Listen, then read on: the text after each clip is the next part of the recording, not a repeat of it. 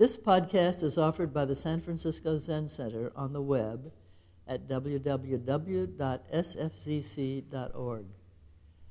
Our public programs are made possible by donations from people like you.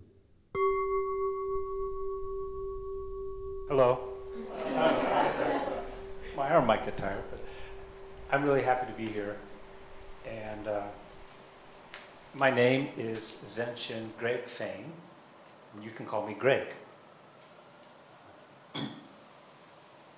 I think I should start the way I usually start when I give a Dharma talk, which is to thank and acknowledge my teacher, the old Buddha of the East Bay, Sojun Mel Weitzman Roshi the late, great Sojun Mel Weitzman Roshi. And to say that this talk is just to encourage you in your practice. I would like to thank my dear friend, uh, Zen teacher, Reverend Sho Ren, Heather E. Russo, for inviting me to give this talk. I would also like to thank Heather for reminding me that I said yes to giving this talk. Very good. Um, this talk is going to be a little bit all over the place, so I apologize in advance. Um, it could be, well, hey, I'm, I'm newly retired from San Francisco Zen Center, so congratulate me. Uh, Linda, my wife, Reverend Linda Gallion, and I, uh, we're going to take it on the road. We're going to be unsui, clouds and water monks. Hmm, clouds and water. Yes, indeed. Uh, going hither and thither, wherever the winds blow us, um, for a while. Yeah. So uh, it's not a swan song. You know, I'm not saying goodbye. I'm not saying this is it. Because as we all know, the practice goes on forever. Mel used to say, as we all know, a lot. And the people would say, we don't all know that. um, uh, I, my past summer was pretty eventful, to say the least. That's, that's one way you could say it. And uh, I'd like to talk a little bit about some things. But I'll start with something that was pretty cool that happened this past summer, which is I was so happy to be part of a reading group with my dear friend Ken Nab, uh, pillar of the temple at Berkeley Zen Center and a true polymath. Uh, the, he's the most lively intellect of any person I have the pleasure to know personally. It's so widely read. So he leads these reading groups, and we read Herodotus, the histories. It's pretty cool. And he was introducing me to the group because um, he, he thought it was kind of great that I'm from Tassajara. You know, mostly I've practiced at Tassajara Zen Mountain Center in my life of practice. Um, and so he was talking about Tassajara a little bit because Ken practiced there in the 80s. And um, yeah, he knows so many different people and uh, so many um, different origins in that group. This this uh, woman uh, spoke up. she's from Quebec. Uh, that's all I recall. and she says, "Oh, that's very nice. What has that got to do with the climate crisis?" And I thought about that. And I said, well, as I see it, our practice cultivates a felt sense of connection. We can understand intellectually that we're all connected. We can understand that our actions have impacts that are very wide ranging and far beyond what we can know. We can understand that intellectually, but I believe that the practice gets that in your bones. It gets that in the body and the bones. And um, yeah. And she was like, oh, I see. I think it makes a difference, actually. I do think it makes a difference that you actually feel it. You feel this connection, like all the time. And that influences how you relate to things. It influences what you do in this world. Just, you know, handling things with two hands, taking care of whatever's in front of you, as my teacher always used to say. Just take good, very good care of whatever's in front of you. Cultivating that way of life. And I believe that Zazen is very, very good for that. Um, yeah, that's what I think. You're sitting a lot of Zazen, I think you begin to get that. You begin to get that in the body. Zen is body practice, body, body, body. And that's, that's what is cultivated. However, Zazen alone won't do it. Um, no, I'm sorry to say. Um, it is possible to become very adept.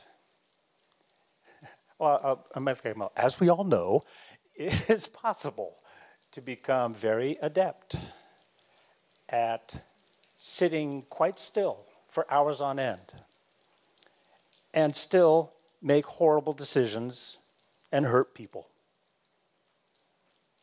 Be cruel, even. I'm sorry, but I think that is so a Dharma sibling of mine left San Francisco Zen Center many years ago. And she said, Well, I felt like I didn't have a place there because I felt like Zazen was the coin of the realm, what was valued. And she felt like she wasn't very good at Zazen. You know, just wasn't, wasn't her main thing. And therefore, she would be passed over or not appreciated, you know, not valued because she wasn't good at zazen, whatever that means. I am happy to say I do not believe that is the case. If it was the case then, I do not believe that that is the case now. Uh, in, in San Francisco Zen Center, that is. Um, yeah, a change for the better.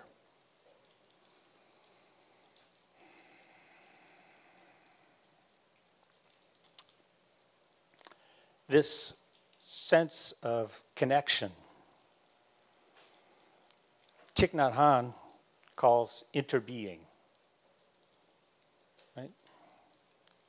May have heard that expression before. Great Vietnamese Zen teacher Thich Nhat Hanh coined that word, interbeing. He would say, We inter are. We exist together, interdependently.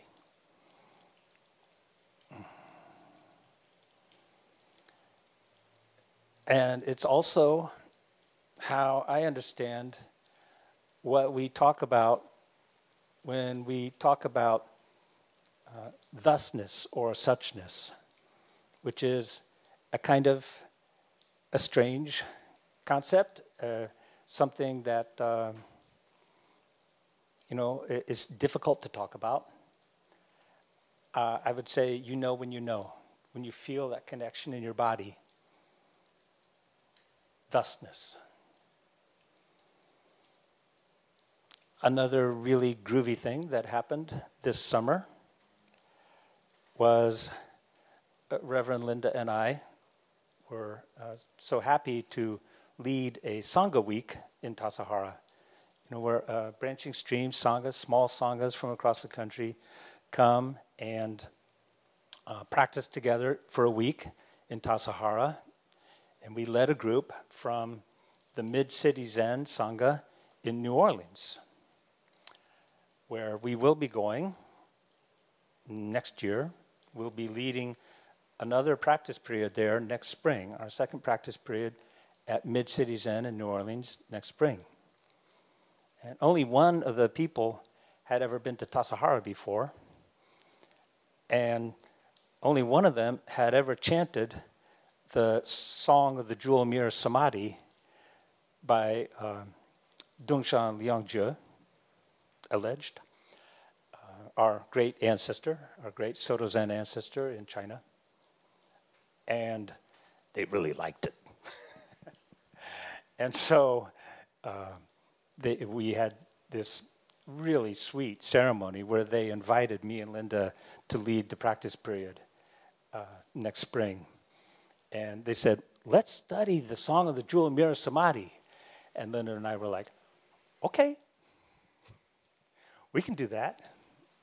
Uh,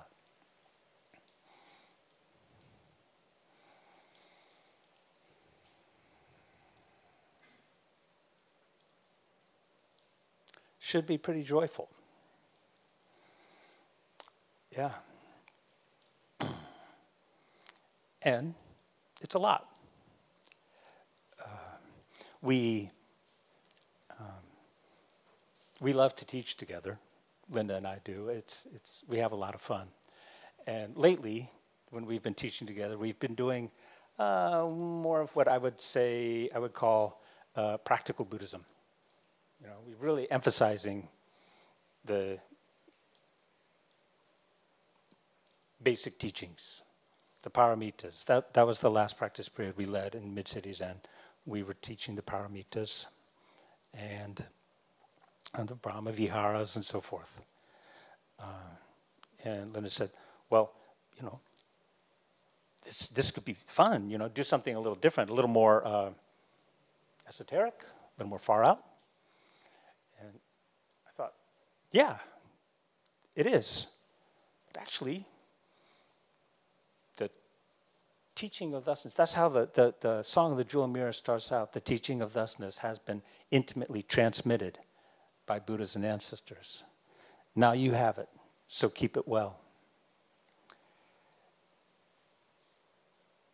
It's really a practical thing.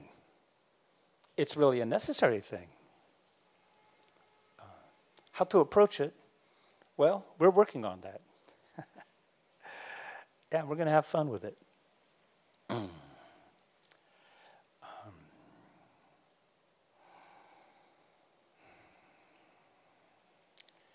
so, uh, I'm getting tired of this. But, oh, it's backwards. This way. I'm going to break it. Yeah, cool.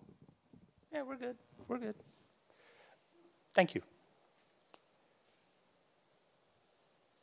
I, so on this note, I wanted to talk a bit about a very important Dharma book. that was recently published.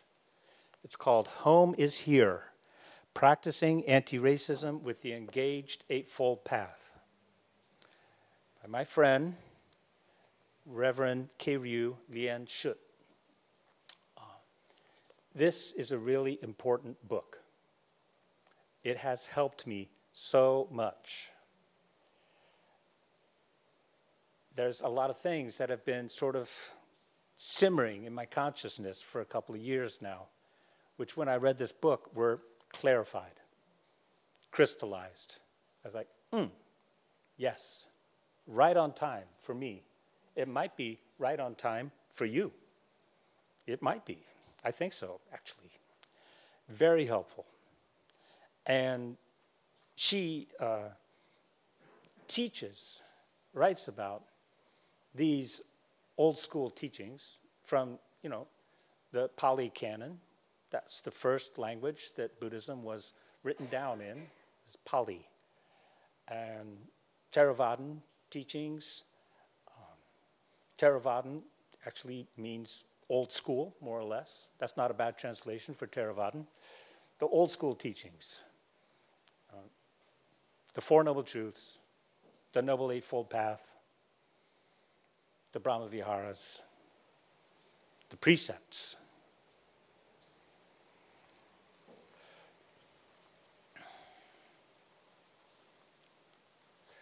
I wasn't going to read it, but over here on page 148, she says in Western convert settings, meditation is seen as the main aspect of Buddhist practice. However, in most of the Buddhist world, which is predominantly made up of Asian heritage practitioners, it actually begins and is grounded in the precepts. The precepts can be seen as essential core values. And when you have studied and are living in accordance with your values, then your heart and your mind are naturally more peaceful and at ease before you go to do the mental training of meditative practices. I feel that so strongly. You know? um, and as I sort of hinted at, I do believe that uh, San Francisco Zen Center has more and more been heading in that direction, which is a really helpful thing. I'm going to hold up the book again. There's a lot of Dharma books out there, right? Which is a good thing, I feel. Uh, go to the bookstore. There's so many. Really, go to the bookstore. Um, and we got quite a few copies of this one. Highly, highly recommended. Lien brings up the image of Indra's net from the Avatamsaka Sutra. If you don't know about Indra's net, it's this sort of Indra is this god, I guess I'd call him. Uh, his net is this sort of cosmological uh, what? In the cosmos, there's this net that is a net of jewels, and each jewel in the net perfectly reflects and, and, and transmits to every other jewel. You know, this is the, the teaching of the Avatamsaka Sutra, the, the uh, mutually unhindered interpenetration of all space and time, which is as cosmic as it sounds. And Indra's net, you know, talk about it, think about it. Lien says, uh, let's think less about the jewels. Well, that's each of us individually, maybe, huh? And more about the net. What connects us? What brings us together? You know, I, I think that in uh, Western convert Buddhism, I, I, get what she's saying. You know, uh, there, there. I mean, I, I don't want to make broad sweeping statements, but I'm going to anyway. Uh, I feel like in Western culture, there's a lot of you know rugged individualism, um, personality, I, me, mine, and it's sort of it's in there, like a lot, like pretty strongly, and it needs to be worked with. So I really, really, uh, yeah, this this less about the jewels, or, or as a, uh, somebody once said to me in a practice discussion at Tassajara, uh, she said, Boy, we sure talk about ourselves a lot here, don't we? I had to agree. Um, yeah. More about what connects us, what brings us together in community as one body of practice the whole world as one body of practice.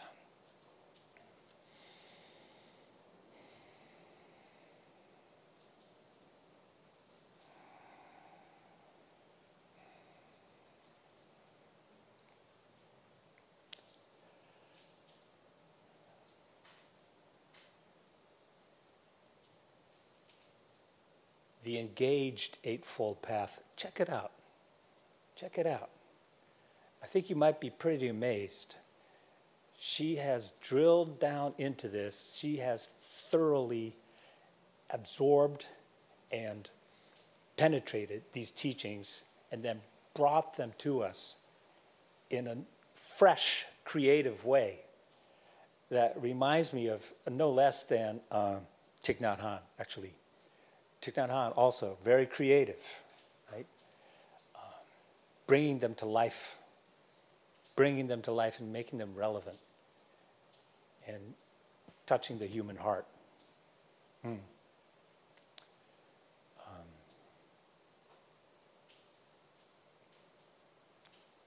speaking of the human heart.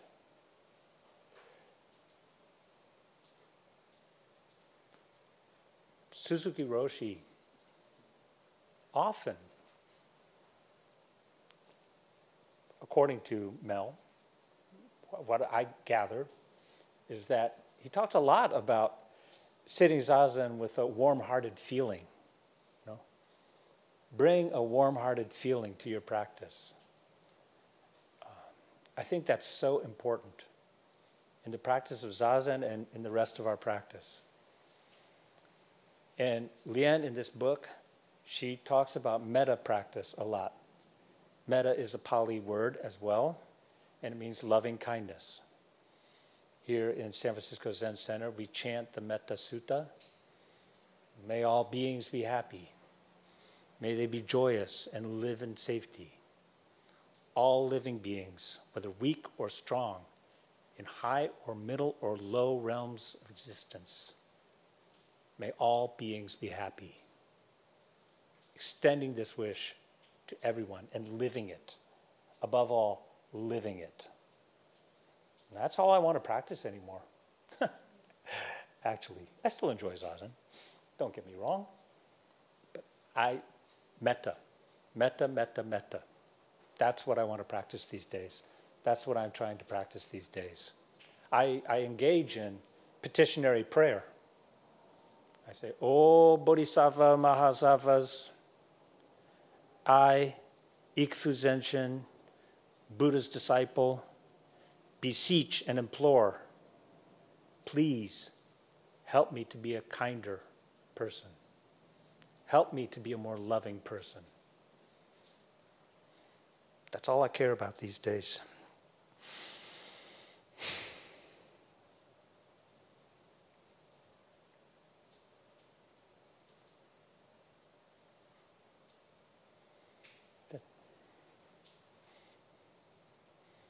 World's a pretty grim place these days.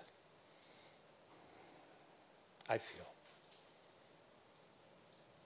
I feel.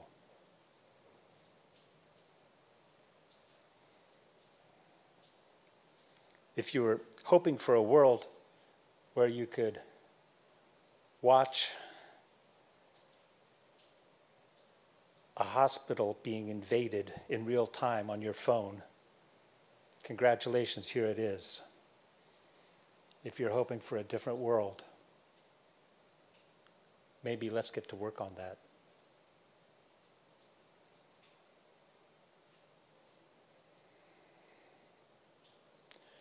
You all do know who Stevie Wonder is, right? Anybody here not know who Stevie Wonder is?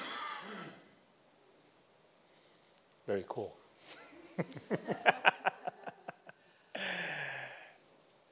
when I was a teenager, Stevie Wonder was what was happening for me and my friends. Um, 1972, Talking Book. 1973, Inner Visions. 1974, for Fulfillingness' First Finale. Boom, boom, boom. He was on fire. Those last two I mentioned won the Grammy for Best Album back to back years. Yeah. Deservedly so. They're masterpieces. In 1975, Paul Simon won the Grammy for Best Album for his album There Goes Rhymin' Simon. And he came on the stage and he said, I would like to thank Stevie Wonder for not releasing an album this year.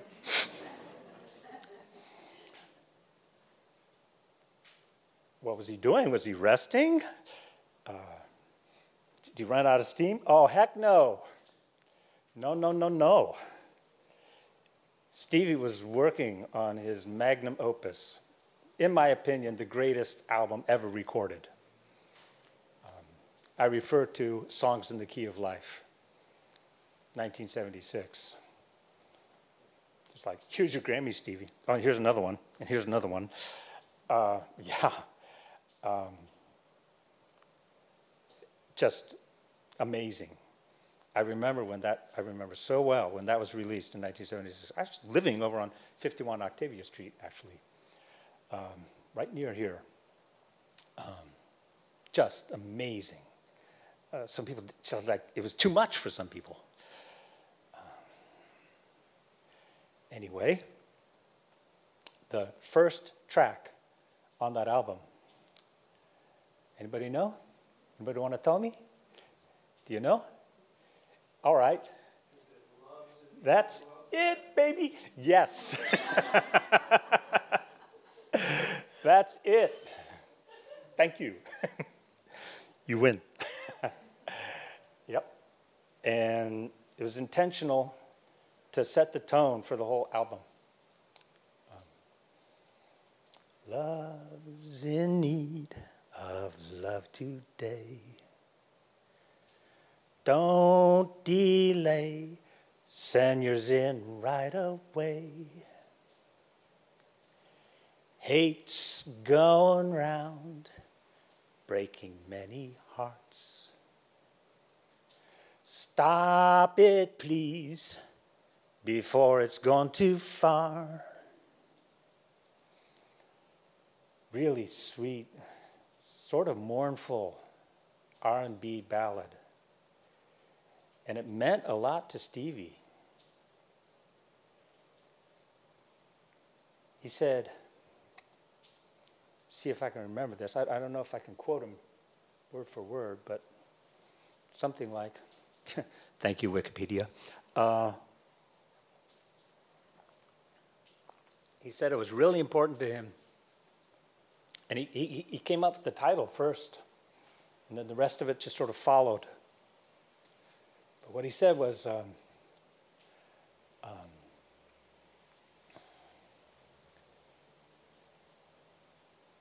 love by itself is hollow. It's not effective unless it is fed, unless it is nurtured. We have to bring love. In my opinion, this is our literal job as human beings.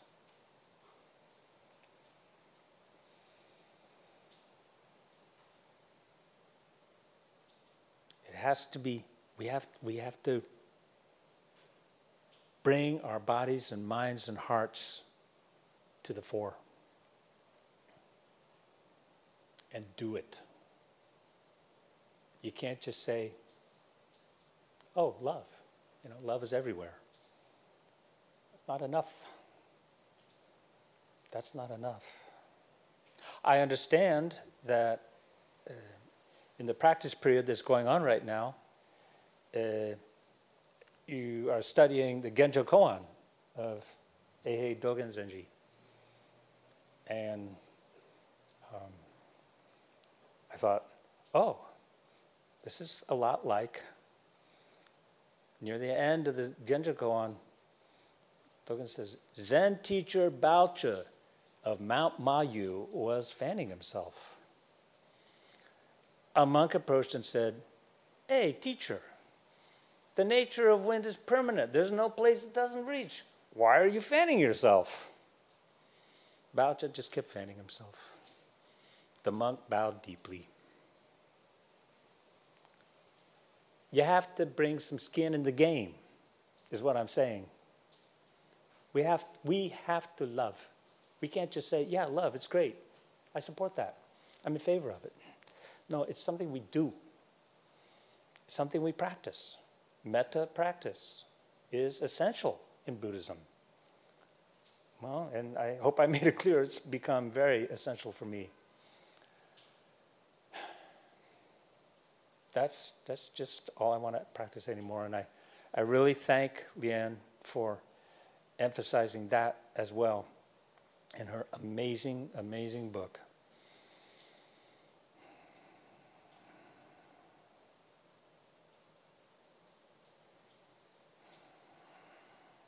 Yikes. Okay. Uh, so uh, I would like to take a few minutes. Um, speaking of love, I, I, I, I think I'm finally ready to eulogize my student, Curtis Fabens, a very loving man, a gentle man, a gentleman and a gentle man, uh, one of the best.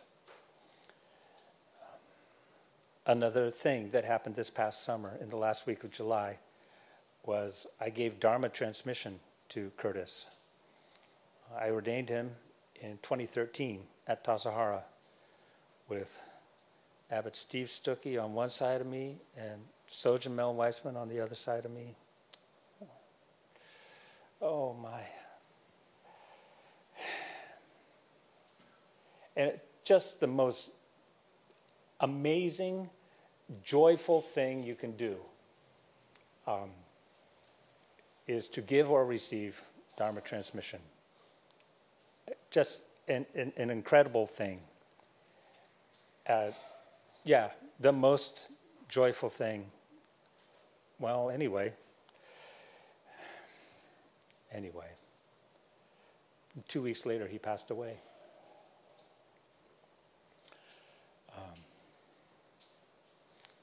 Curtis had a very rare condition uh, called, I'm probably mispronouncing it, Ehlers-Danlos syndrome, which affects the body's ability to produce collagen, which is how he was able to sit full lotus like no problem, just because he was hyper, hyper flexible. I, I don't see Eli here this morning, but uh, recently Curtis did a practice period here, so I think some of you know him. Uh, and uh, I understand that um, Curtis was routinely dislocating his shoulder, and, and Eli would just pop it back into place. And he wore these splints on his hands just to keep his hands in the right position. Anyway, another thing that it affects is um, the uh, integrity of major arteries in the body. And if one of those ruptures, that's it. That's what happened in his sleep.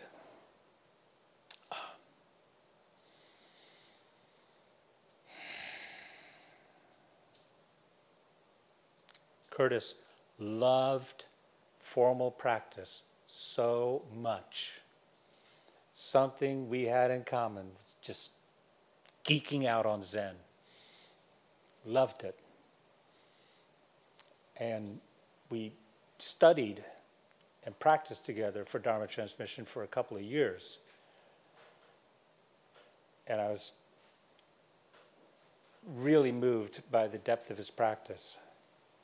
And preparing for the actual ceremony, with my dear friend and mentor, the abbot of Berkeley Zen Center, Hozan Alan Senauke, you know, finding a way for Curtis because it's really became so evident how much ableism is baked into the forms and ceremonies of Soto Zen, along with the uh, patriarchy and hierarchy. Yeah. But you know, um, changed it because everything changes. Everything changes. That's Buddhism. If you say San Francisco Zen Center is like this, too late, it changed. Everything's changing. And that's a good thing. Especially when you are feeling a little down about how things are. Mahatma Gandhi, right? Be the change you want to see in the world. Bring it. Get skin in the game.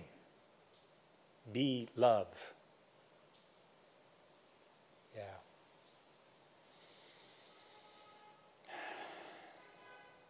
I miss him so much. I um, um, I drove down the coast to visit with his widow. Linda and I are taking transition time here at City Center, which is almost over. Monday, we're going to hit the road. And I thank you. Thank you for this time here. I think we've taken very good advantage of it. I was really happy to be able to go and visit with Caitlin and their lovely daughter, Layla, who is uh, seven years old, has type 1 diabetes and leukemia. Um, such a great kid. And Caitlin, now she's a single mom with a, a lot to do. Uh, so I uh, actually taped a screenshot of a GoFundMe page for um, Caitlin uh, over there in the lobby. And I think um, also paste that into the chat on the Zoom. And you can also find it in San Francisco Zen Center's uh, memorial pages. There's a memorial to Curtis on the website with a link to that GoFundMe page. I'd appreciate you taking a look at that if uh, you wouldn't mind.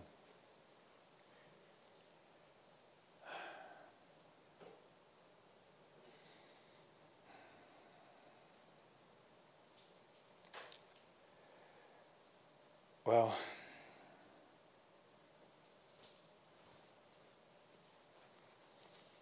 this talk is to encourage you in your practice, right? I want to share something Suzuki Roshi said in this very Dharma hall, Buddha hall, um, a long time ago. All time favorite Suzuki Roshi quote. But after you attain complete liberation from this world, without escaping from it, you will have all the money there is. So there is no problem. If every one of us, oh no, one out of 10 people have this kind of freedom, we will have no war, no social problems. We will all be happy. With this kind of understanding of practice, we practice Zazen. Practice Zazen with a warm heart. Practice Zazen with a loving heart, with a heart of metta. You know, um, I love the way he says, oh, just one out of 10. Just one out of 10. Yeah. He believed that, you know, it's possible. We can do this. Humanity can do this. In the Mahayana, which is the beginnings of Zen Buddhism, comes from Mahayana Buddhism. Uh, they don't use the Pali language so much, they use Sanskrit. And the Sanskrit word for metta is Maitri. And Maitreya Buddha, the future Buddha. His name, Maitreya, means the loving one.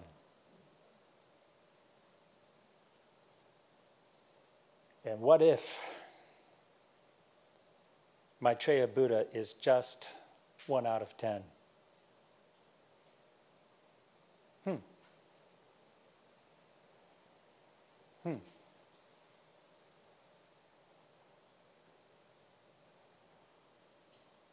teaching of love has been intimately transmitted by Buddhas and ancestors. Don't delay. Send yours in right away. Because love's in need of love today. Thank you for listening to this podcast offered by the San Francisco Zen Center. Our Dharma talks are offered free of charge, and this is made possible by the donations we receive. Your financial support helps us to continue to offer the Dharma. For more information, please visit sfzc.org and click Giving. May we fully enjoy the Dharma.